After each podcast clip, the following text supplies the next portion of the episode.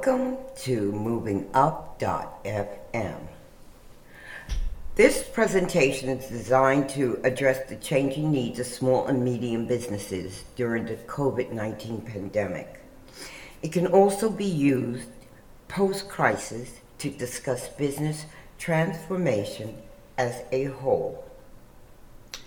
We will discuss step two choose an appropriate reference framework for your assessment. Your existing internal risk assessment models may not always translate well into the context of cloud computing, where part of the service is now managed by the CPS. They also may not sufficiently address the specific challenges involved with cloud computing. See Cloud Risk Assessments.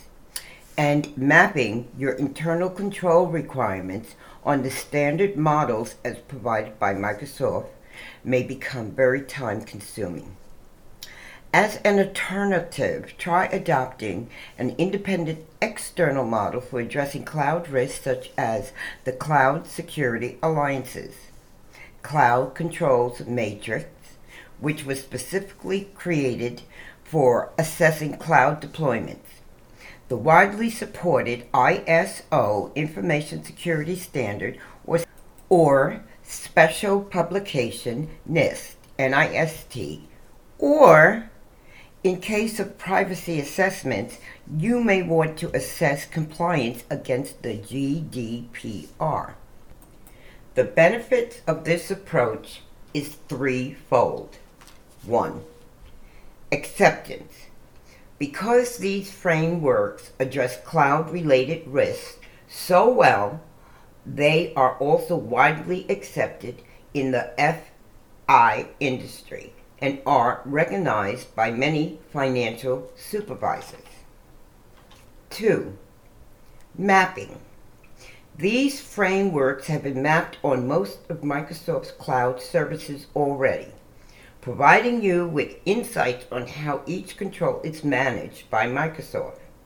This way, a lot of time can be saved on fact finding, mapping, and researching how specific controls are implemented by Microsoft. 3. Assurance. Microsoft publishes assurance reports for its cloud services that can be mapped onto these frameworks, allowing you to quickly verify for each control when it was audited the last time by an independent third party auditor and what the level of compliance was.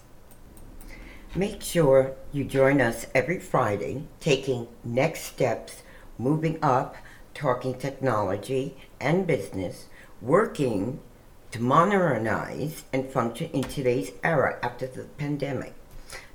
Hosted by Diana Emerson. Every Tuesday, we'll be doing live stream, YouTube. You will find how to videos and more at our channel, Diana Emerson Today. Bye for now.